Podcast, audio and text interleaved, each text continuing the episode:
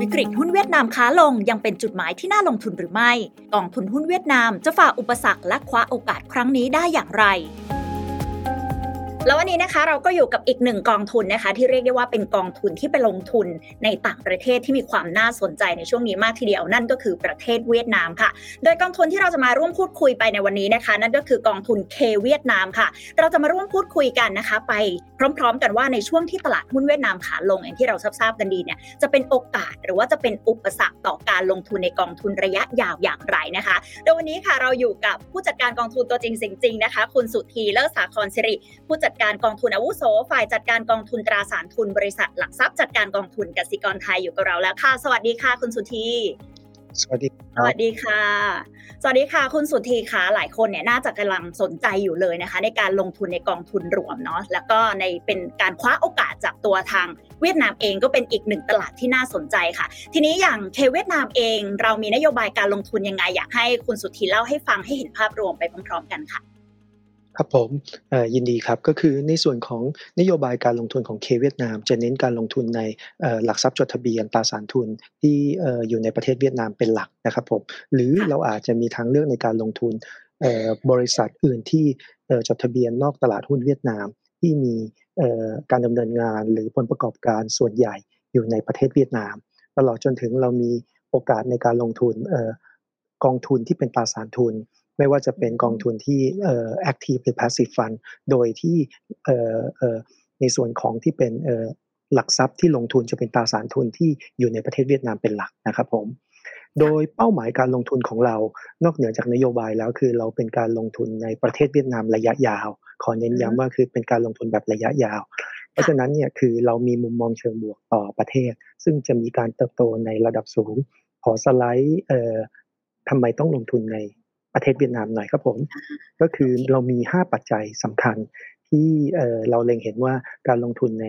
ตลาดหุ้นเวียดนามเนี่ยน่าจะให้ผลตอบแทนที่อยู่ในระดับที่ดี ไม่ว่าจะเป็นเรื่องเศรษฐกิจภาพรวมต่อเนื่องเติบโตต่อเนื่อง โครงสร้างประชากรที่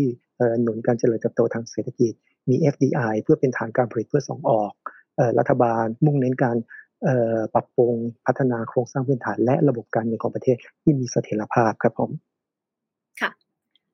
โอเค แล้วณเวลาปัจจุบันอย่างเงี้ยล่ะคะ นอกจากโอกาสที่เรามองเห็นในภาพรวมแล้ว สถานการณ์ตอนนี้ของเคเวียดนามเป็นยังไงบ้างคะ แล้วเราเห็นโอกาสที่จะไปต่อยังไงบ้างคะคุณสุธี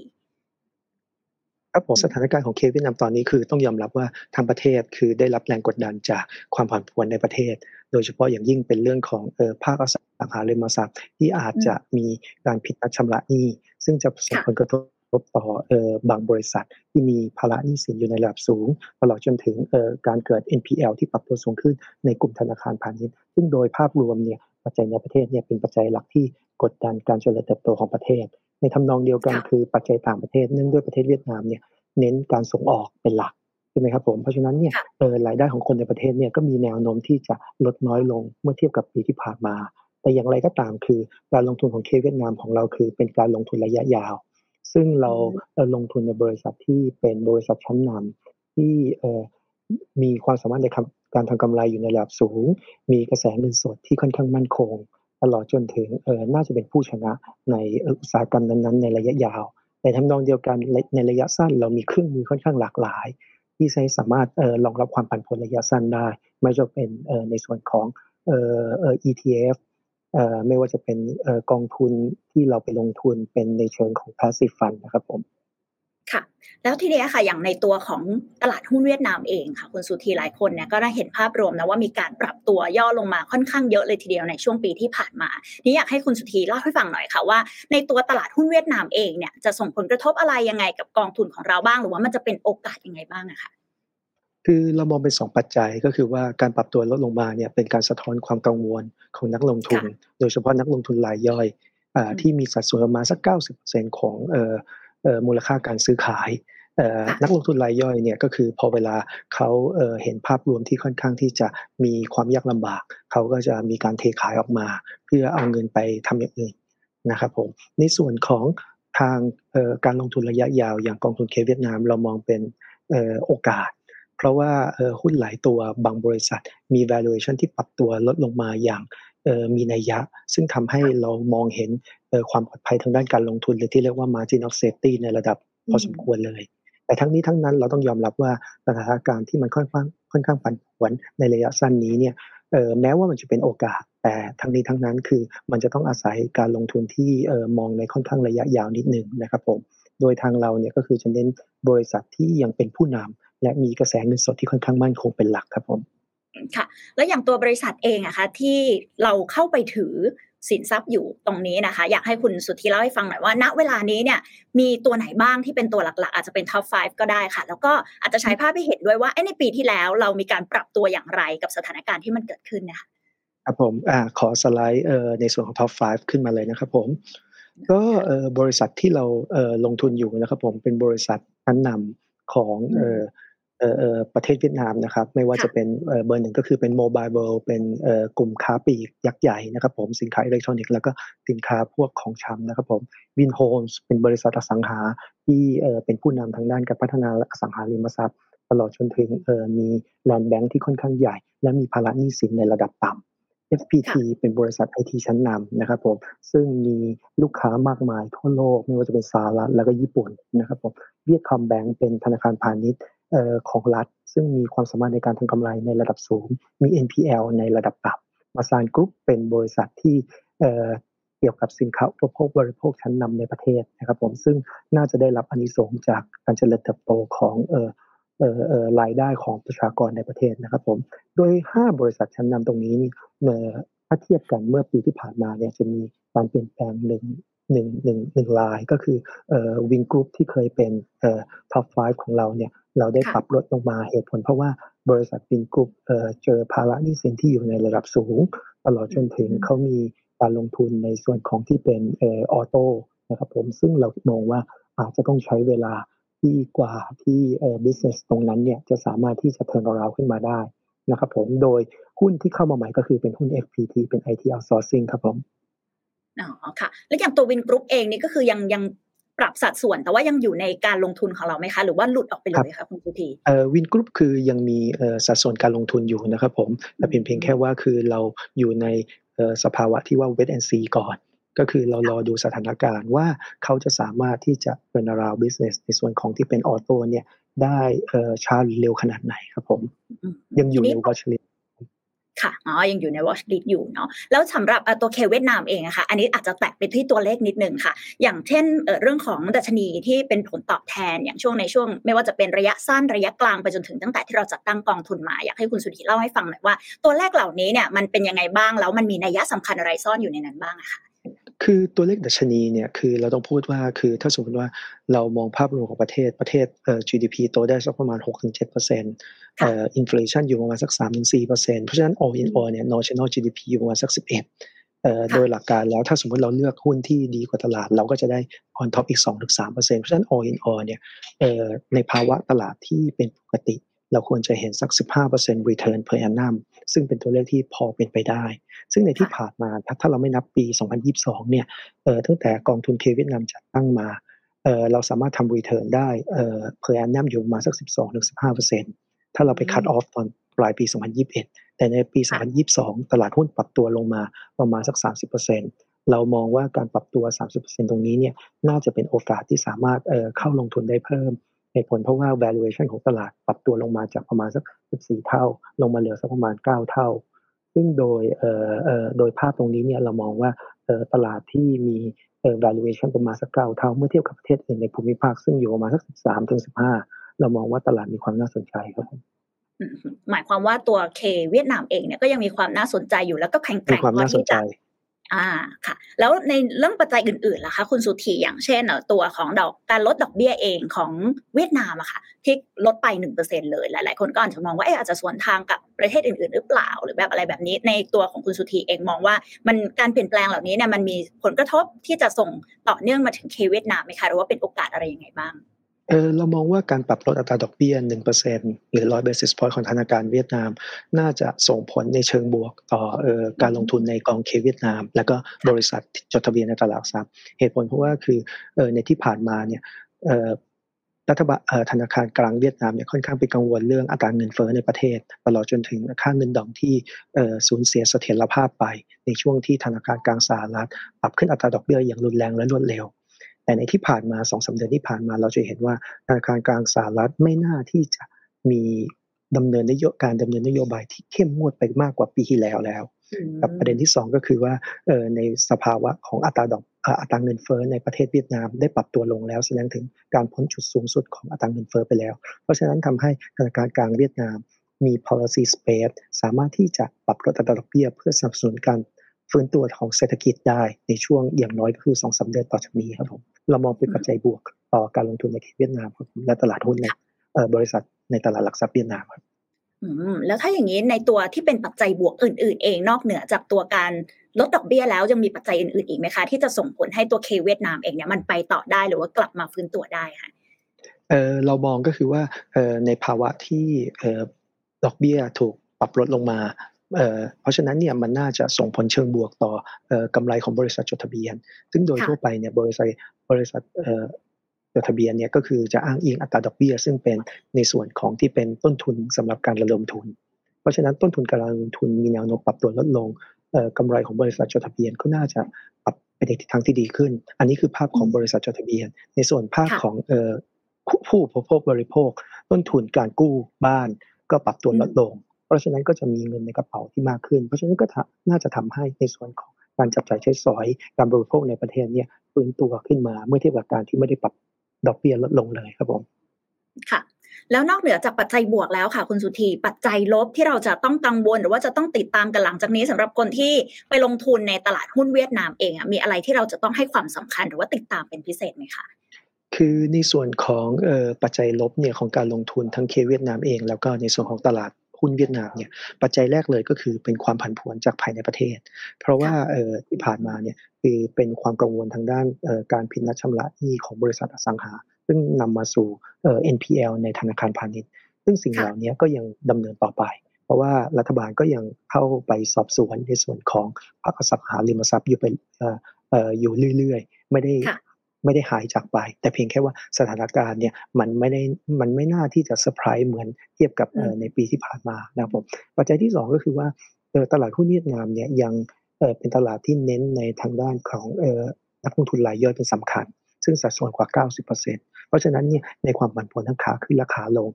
ตลาดหุ้นเวียดนามเนี่ยจะถูกแรงกดดันจากนักลงทุนรายย่อย ซึ่งส่วนมากเนี่ยจะใช้สิ่งที่เรียกว่า margin loan ก็คือเป็นการกู้ยืมเงินจากโบรกเกอร์ เข้ามาเก็งกำไรทั้งขาขึ้นและขาลง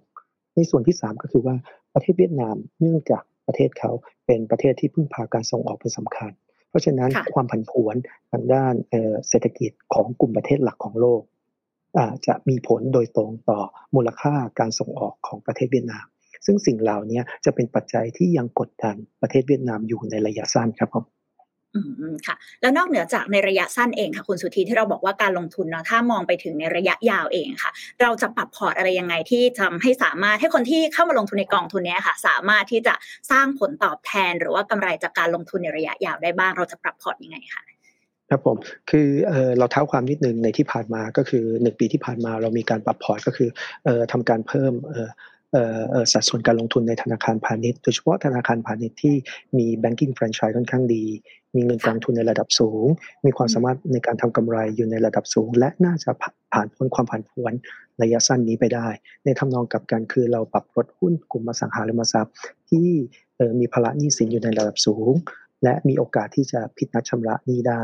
นะครับผมแต่ยังคงถือครองหุ้นอสังหาริมทรัพย์ที่เป็นผู้นำและมีภาระหนี้อยู่ในระดับต่ำ จากนี้เป็นต้นไปเรายังคงเน้นการลงทุนในหุ้นที่น่าจะได้ประโยชน์จากการฟื้นตัวของเศรษฐกิจประเทศเวียดนาม โดยเฉพาะอย่างยิ่งหุ้นกลุ่มการบริโภคอุปโภคอุปโภคบริโภคในประเทศ หุ้นกลุ่มค้าปี หุ้นกลุ่มไอทีตลอดจนถึงอสังหาริมทรัพย์บางบริษัท ที่น่าจะผ่านพ้นความผันผวนในระยะสั้นไปได้ ส่วนการรับมือความผันผวนในระยะสั้น เราใช้เครื่องมือ ที่เรียกว่า ETF ตลอดจนถึงการลงทุนในกองทุนขนาดใหญ่ เพื่อเป็นการเสริมสภาพคล่องในภาวะที่อาจจะมีผู้ถือหน่วยหรือการไถ่ถอนอย่างที่ไม่คาดฝันขึ้น เรามีในส่วนของเครื่องมือที่จะสนับสนุนสภาพคล่องตรงจุดนี้ได้อย่างพอเพียงครับผม ค่ะ แล้วถ้ามองในภาพรวมถึงปี 2023 เนี่ยแหละค่ะคุณสุธีคิดว่าการเปลี่ยนแปลงเหล่านี้ทั้งการปรับพอร์ตของเรากลยุทธ์การลงทุนต่างๆ รวมถึงปัจจัยอื่นๆ ที่เข้ามาด้วยไม่ว่าจะเป็นเศรษฐกิจเองของเวียดนามเองของของระดับโลกเองอะค่ะ มันจะส่งผลยังไงกับกองทุนของเราต่อไปบ้าง หรือว่ามีโอกาสอะไรเพิ่มขึ้นอีกไหมคะครับก็อย่างที่เออเออเราเราเราเราเราดิสคัสกันมาก็คือว่าในระยะสั้นความผันผวนจะยังมีอยู่ ราะว่าความผันผวนเป็นทั้งปัจจัยภายในและปัจจัยภายนอกนะครับผมเอ่อทางเรามองว่าเมื่อเวลาปัจจัยผันผวนเหล่านี้ หรือปัจจัยลบเหล่านี้ได้คลี่คลายไป ประเทศเวียดนามน่าจะกลับมาเติบโตได้ อย่างในระดับที่เขาควรจะเป็นก็คือ GDP ประมาณสัก 6-7%บวกบวกนะครับผมเพราะฉะนั้นถ้าหากหากเราเอาเอ่อมองการลงทุนระยะสั้น ความผันผวนเราหนีไม่พ้น แต่เราคาดว่าในครึ่งปีหลังของปีนี้เอ่อ เศรษฐกิจโลกน่าจะมีการฟื้นตัวขึ้นมาภายหลังปัจจัยของความกังวลด้านการชะลอตัวของเศรษฐกิจโลกเนี่ยได้ผ่านพ้นไป ซึ่งก็จะเป็นอานิสงส์หลักที่ประเทศเวียดนามจะได้รับexport ก็คงน่าจะดีขึ้น ความกังวลทางด้านเงินเฟ้อก็น่าจะลดน้อยลงไปตลอดจนถึงความกังวลทางด้านเสถียรภาพด้านค่าเงิน ก็จะคลี่คลายไป เรามองว่าใน 6-12 เดือน ระยะ mid to long term ของการลงทุนในประเทศเวียดนามยังอยู่ในมุมมองที่ดีอยู่ครับ ค่ะ แล้วอย่างปัจจัยอื่น ๆ อย่างเช่นตัวสงครามเองหรือว่าตัวโควิด -19 เองยังเข้ามามีผลหรือว่ามีส่วนที่เข้ามากระทบในตัวผลตอบแทนของเราด้วยไหมคะอ่าต้องพูดว่าประเทศเวียดนามเป็นหนึ่งในประเทศที่ออกจากซีโร่โควิดได้ค่อนข้างรวดเร็วนะครับผมเพราะฉะนั้นปัจจัยปัจจุบันของเอ่อโควิด ไม่ได้มีประเด็นเกี่ยวข้องกับประเทศเวียดนามยังมีนัยยะอีกต่อไปแล้ว ปัจจัยของสงคราม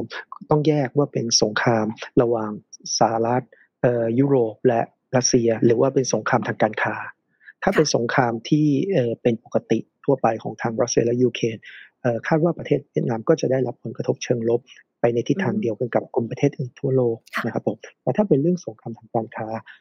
ระหว่างสหรัฐและจีน ประเทศเวียดนามเรามีมองเชิงบวกก็คือว่าเขาน่าจะได้เป็นประเทศที่เป็นฐานการผลิตเพื่อส่งออกไปยังกลุ่มตลาดหลักของโลกนะครับผมเพราะว่าจะต้องเกิดการย้ายฐานการผลิตออกจากประเทศจีน เข้ามาในกลุ่มประเทศอื่นที่มีความสามารถในการผลิต ที่จะสามารถส่งออกได้ไปในยังกลุ่มประเทศพัฒนาแล้วทั่วโลกครับผมน่าจะเป็นปัจจัยบวกมากกว่าปัจจัยลบครับอ๋อโอเค ก็ก็ยังเป็นปัจจัยบวกที่ดันให้ตัวเคชิเออขออภัยค่ะ ตัวเคเวียดนามเองเนาะก็ยังมีโอกาสที่จะเติบโตต่อไปได้ในระยะยาวดี ทีนี้ถ้ามองในมุม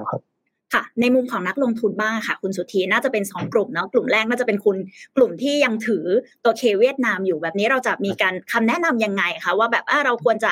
ใส่ใจการลงทุนยังไงบ้าง รวมถึงในอีกกลุ่มหนึ่งค่ะเป็นกลุ่มที่อาจจะเล็งๆ ตัวเคเวียดนามไว้อยู่ออยากจะลงทุนเนี่ยควรที่จะเหมาะกับใคร หรือว่าควรที่จะวางแผนการลงทุนยังไงบ้างค่ะ อ่าครับผมก็เออสำหรับผู้ที่ถือครองหน่วยลงทุนของเคเวียดนามอยู่แล้วเออผมคิดว่าตรงจุดตรงนี้เนี่ย valuation ของตลาดเนี่ยปรับลงมาอย่างมีนัยยะเออเป็นจุดที่ค่อนข้างที่จะน่าสนใจสำหรับการลงทุนเพิ่ม แต่ทั้งนี้ทั้งนั้นคำว่าการลงทุนเพิ่มเนี่ยคือก็จะต้องดูภาพรวมทั้งหมดว่าคุณจริงๆแล้วมีสัดส่วนของประเทศเวียดนามเนี่ยอยู่ใน portfolio ประมาณแล้วเท่าไหร่ อย่างรูปธรรมที่เราได้สื่อสารออกไปจากทางกสิกร Asset Management เรา recommend ให้มีการถือครองตลาดหุ้นเวียดนามอยู่มาสัก 5-10%เนื่องด้วยว่าประเทศเวียดนามเนี่ยเป็นประเทศที่เล็ก มี GDP เนี่ยน้อยกว่า 1%ของ GDP โลก เพราะฉะนั้นการที่คุณถือ 5-10%หรือ 10%บวกๆเนี่ยเป็นการที่ว่าคุณให้น้ำหนักมากกว่าตลาดอย่างมีนัยยะ ซึ่งคุณจะต้องมีความมั่นใจระดับไมโครเลเวลอย่างลึกซึ้งนะครับผม ในทำนองเดียวกันสำหรับคนที่ไม่ได้มีการถือครองกองทุนเคเวียดนาม หรือหลักทรัพย์ในประเทศเวียดนามเลย คิดว่าตรงจุดนี้น่าจะเป็นจุดที่เปิดโอกาสให้เข้าไปถือครองได้บ้างนะครับผมแต่ทั้งนี้ทั้งนั้นก็ยังเป็นกลับมาที่จุดหลักก็คือ 5-10%น่าจะเป็นตัวเลขที่ค่อนข้างที่จะถือได้อย่างสบายใจนะครับผม ค่ะ อย่างที่คุณสุธีพูดมาตลอดว่าอาจตัวนี้เนี่ยเป็นการลงทุนที่น่าจะเหมาะกับการลงทุนในระยะยาวอาจจะสักห้าปีขึ้นไปแบบนี้ได้ไหมคะ หรือว่ามีคำแนะนำอื่นๆไหมคะที่แบบว่าผู้ที่จะลงทุนในกองทุนเนี่ยควรที่จะสำรวจตัวเองก่อนก่อนที่จะลงทุนในกองทุนนี้ ครับ คืออย่างที่เอ่อผมแชร์ให้ฟังเมื่อกี้ก็คือว่าถ้ามีอยู่แล้วสำรวจก่อนว่าเราสัดส่วนการลงทุนเป็นแล้วเท่าไหร่ ถ้าเรายังไม่มีต้องดูว่าความเสี่ยงที่เรารับได้ประมาณไหน เพราะว่าการลงทุนในประเทศเวียดนามก็คือเหมือนการลงทุนในประเทศอื่นเช่นเดียวกัน ก็คือจะมีความผันผวนในระยะสั้นนะครับผมแต่ประเทศเนี่ยมีความน่าสนใจในระยะยาว เพราะฉะนั้นคือมันอาจจะเป็นไปได้ว่าในระยะสั้นอาจจะไม่ได้ให้ผลตอบแทนที่ดีเลิศแต่ในระยะยาวเนี่ยเอ่อคาดว่าการเจริญโตของเศรษฐกิจที่มีความโดดเด่นเกือบจะมากที่สุดในภูมิภาคอาเซียนหรือในโลกเลยก็ว่าได้ น่าจะให้ผลตอบแทนที่อยู่ในเกณฑ์ที่ดีในระยะยาว แต่ทั้งนี้ทั้งนั้นก็คือตลาดต้องขอย้ำอีกนิดนึงว่าเขาเป็นตลาดชายขอบหรือที่เรียกว่า frontier market เพราะฉะนั้นจริงๆแล้วในเอ่อการลงทุนของทั้งโลกใบนี้มองลงมาอ่า frontier market อาจจะเป็นเอ่อการลงทุนที่ไม่มีความจำเป็นที่จะต้องมีเลยก็ได้ เพราะว่าเป็นการลงทุนที่ยังไม่ได้อยู่แม้กระทั่งในประเทศกลุ่มเกิดใหม่เพราะเป็นประเทศที่อยู่ค่ะชายขอบออกไปที่อาจจะไม่ได้อยู่ในสโคปของการลงทุนลงทุนระดับโลกครับผมอืม ซึ่งก็แน่นอนว่าก็ต้องย้อนกลับไปอยู่ดีว่าการลงทุนทุกการลงทุนเนาะมีความเสี่ยง แล้วก็จะต้องศึกษาให้เข้าใจ ก่อนที่จะไปตัดสินใจลงทุนในกองทุนนี้ก็ให้ตรงกับเป้าหมายของตัวเองด้วย สุดท้ายค่ะอยากให้คุณสุธีฝากนิดนึงค่ะถึงนักลงทุน แล้วก็ปัจจัยอะไรต่างๆ ที่อยากให้ติดตามหลังจากนี้ด้วยค่ะ ครับผมก็เออหลักๆเลยผมจะแยกเป็นสองส่วนก็คือปัจจัยภายในและภายนอกแล้วกันนะครับผมปัจจัยภายในก็คงจะต้องดูเออพัฒนาการของการตรวจสอบจากภาครัฐในภาคอสังหา ตลอดจนถึงรัฐบาลมีโอกาสที่จะผ่อนคลายกฎเกณฑ์ เรื่องเกี่ยวกับอสังหาหรือธนาคารพาณิชย์มากน้อยขนาดไหน ซึ่งถ้ามีพัฒนาการไปในเชิงบวก ปัจจัยในประเทศน่าจะฟื้นตัวได้ค่อนข้างรวดเร็ว ส่วนของปัจจัยภายนอกก็ไม่แตกต่างกับการลงทุนทั่ว ๆ ไป ก็คือเป็นเรื่องของอการชะลอตัวลงของเศรษฐกิจโลก สงครามทางการค้า ระหว่างสหรัฐและจีนและสงครามที่เป็นรูปเต็มรูปแบบของการสู้รบกันจริงๆระหว่าง รัสเซียยูเครนและกลุ่มเนโตนะครับผมเพราะฉะนั้นโดยภาพรวมสิ่งต่างๆ เหล่านี้ก็คือจะประกอบกัน ก็คือเอ่อถ้าปัจจัยภายในดูดีขึ้นเอ่อปัจจัยภายนอกไม่ได้เอ่อมีการชะลอตัวอย่างเอ่อมากกว่าที่ตลาดคาดผมคิดว่าค่ะการลงทุนสำหรับกองทุนเคเวียดนามและในตลาดเวียดนามในระยะกลางและยาว น่าจะให้ผลตอบแทนที่อยู่ในเกณฑ์ที่ดีได้ครับผมอืมค่ะอะ ก็ได้เห็นภาพรวมที่ชัดเจนนะคะ ว่าตัวเคเวียดนามเองก็ยังมีโอกาสอยู่ แม้จะมาต้องมีอุปสรรคบ้างเนาะจากหลาย ๆ ปัจจัยทั้งในประเทศเองหรือว่านอกประเทศ แต่ว่าถ้าในระยะยาวก็ยังมีโอกาสที่ซ่อนอยู่เช่นเดียวกันนะคะ วันนี้ต้องขอบคุณคุณสุธีมากเลยนะคะ ที่มาให้ข้อมูลกับเราในวันนี้ค่ะ ขอบคุณค่ะ สวัสดีค่ะ สวัสดีค่ะเอาละค่ะ และทั้งหมดนี้นะคะก็คือเรื่องราวของกองทุนเคเวียดนามนะคะเชื่อว่าทุกท่านเนี่ยน่าจะได้เห็นภาพกันไปแล้วว่าจะมีโอกาสหรือว่าอุปสรรคอะไรยังไงในการลงทุน อย่างไรก็ตามนะคะ การลงทุนเนี่ยมีความเสี่ยง เพราะฉะนั้นเนี่ยอย่าลืมศึกษาข้อมูลให้ดีก่อนตัดสินใจลงทุนด้วยก็แล้วกันค่ะ และสำหรับวันนี้ต้องลาไปก่อนแล้ว สวัสดีค่ะ